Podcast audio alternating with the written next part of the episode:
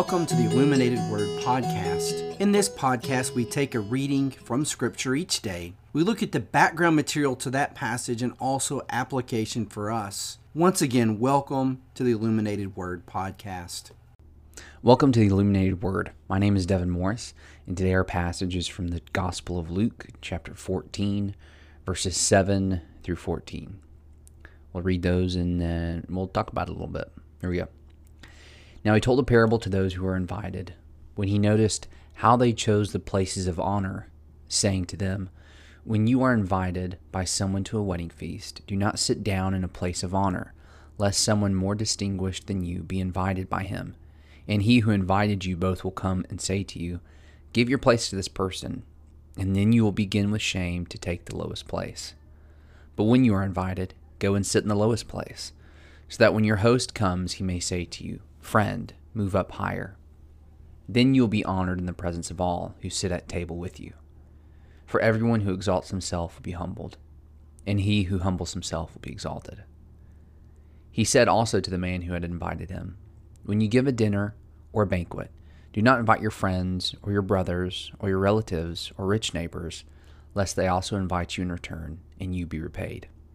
But when you give a feast, invite the poor, the crippled, the lame, the blind, and you will be blessed, because they cannot repay you, for you will be repaid at the resurrection of the just. Also, it should be noted, because this is a very rare occurrence, that the date is 714 and the verses we're looking at today, 7 through 14. Pretty crazy. Luke is probably my favorite gospel Chapter 14 is probably my favorite chapter in the book of Luke. Uh, I love, there are just some really deep discipleship lessons here. It was in the first six verses there with this teaching on the Sabbath, and it's continued here in our section of verses we read today. There is the the big verse, maybe we could say, that I think usually sticks out to people, and, and Luke reiterates it several times in his gospel. For everyone who exalts himself will be humbled, and he who humbles himself will be exalted. Um, that line is essential to the Christian faith. We're doing the Beatitudes with the teens on Wednesday nights, and, and one of the basic tenets of the Beatitudes, in order to kind of, well, I shouldn't say kind of, in order to be salt and light, like Jesus warns in verses 13 through 16, I think it is there uh, if you're not the Beatitudes, if you're not poor in spirit, mournful, humble, hungering and thirsting after righteousness, all, all, the list of our Beatitudes, if you're not those things, you're not salt and light, and therefore you're useless as a disciple. And really strong language there in, in the Beatitudes, but there's that basic current of humility and of being poor in spirit, you know, realizing that you cannot, um, by the work of your own hands, save yourself. That's what that poor in spirit means there. And, and that's kind of undergirding this whole section here in Luke chapter 14 is humility. And he gives a really practical example for it.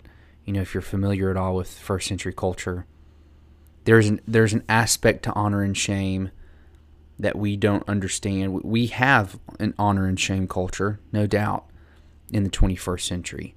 There are things you should and shouldn't do, and you will be shamed or rejected if you don't follow the social the social cues.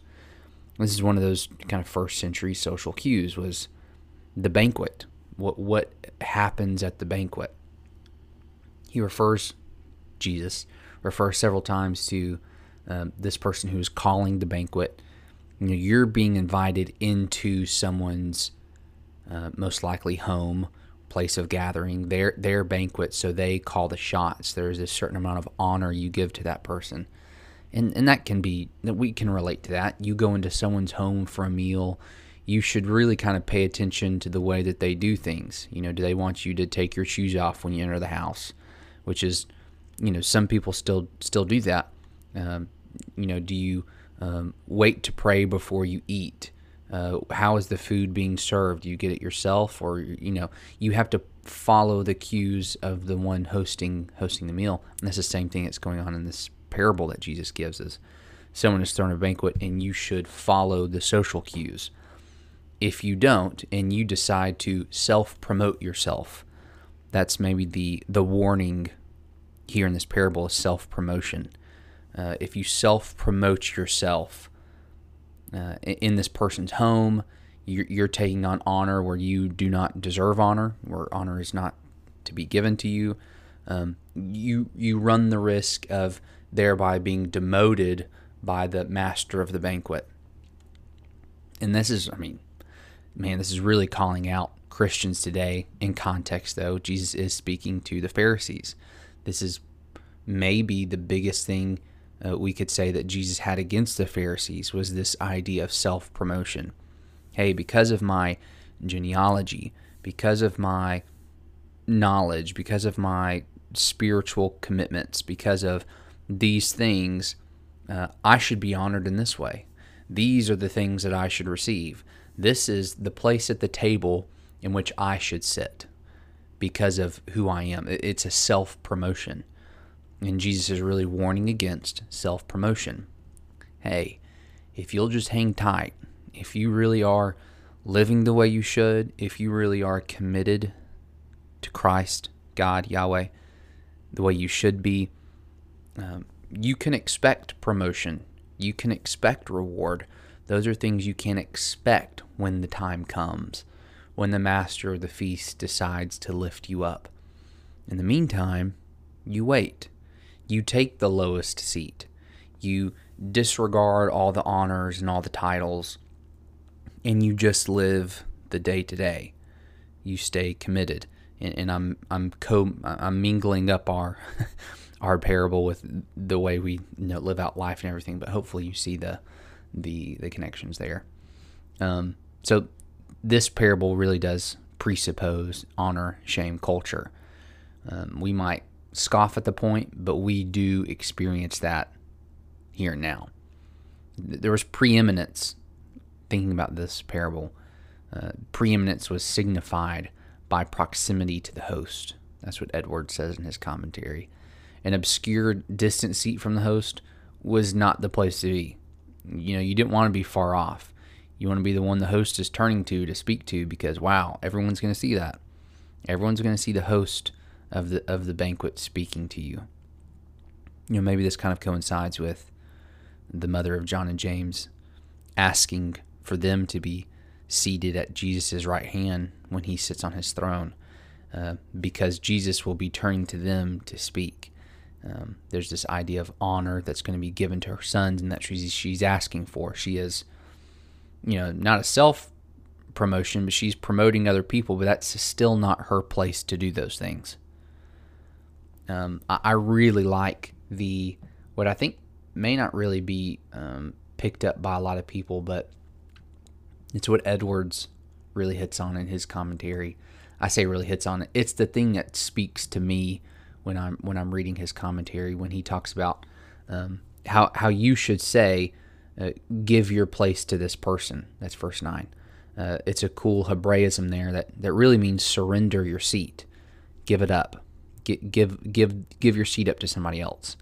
And um, I've I've preached on this before because I think it's such a powerful idea uh, of surrendering honor and surrendering fame to other people, and, and be willing to lift other people up. Um, what's what other people might see to like to your detriment. Jesus seems to really be fond of that characteristic, and, and maybe something we should pay more attention to. One last thing to point out here is the that you know the famous verse. I know I keep coming back to that. The famous verse is is fourteen eleven. For everyone who exalts will be humbled; he who humbles himself will be exalted. Um, I've talked about this before. You've probably heard it tons of times, but I think it's always significant to, to recognize is that when you have passives like this, a passive verb, will be humbled, you know, the subject isn't stated there. Well, who's doing the humbling? Well, a lot of times in Jewish literature, when you don't mention the subject with a passive verb, you are implying Yahweh. Everyone who exalts himself, Yahweh will humble and he who humbles himself, Yahweh will exalt. I think that's a correct way to read this. Uh, and, and it's insinuated in the text. Context would allude to that. But I think it's there in the grammar. I think it's there in the syntax of, of, of that statement that Yahweh is going to be the one humbling and exalting. So if I can offer any kind of exhortation this week, it is to humble yourself. And while it sounds very general, let's think of really some specific ways to do that. What are some ways at at mealtime in, in a communal aspect that you can humble yourself?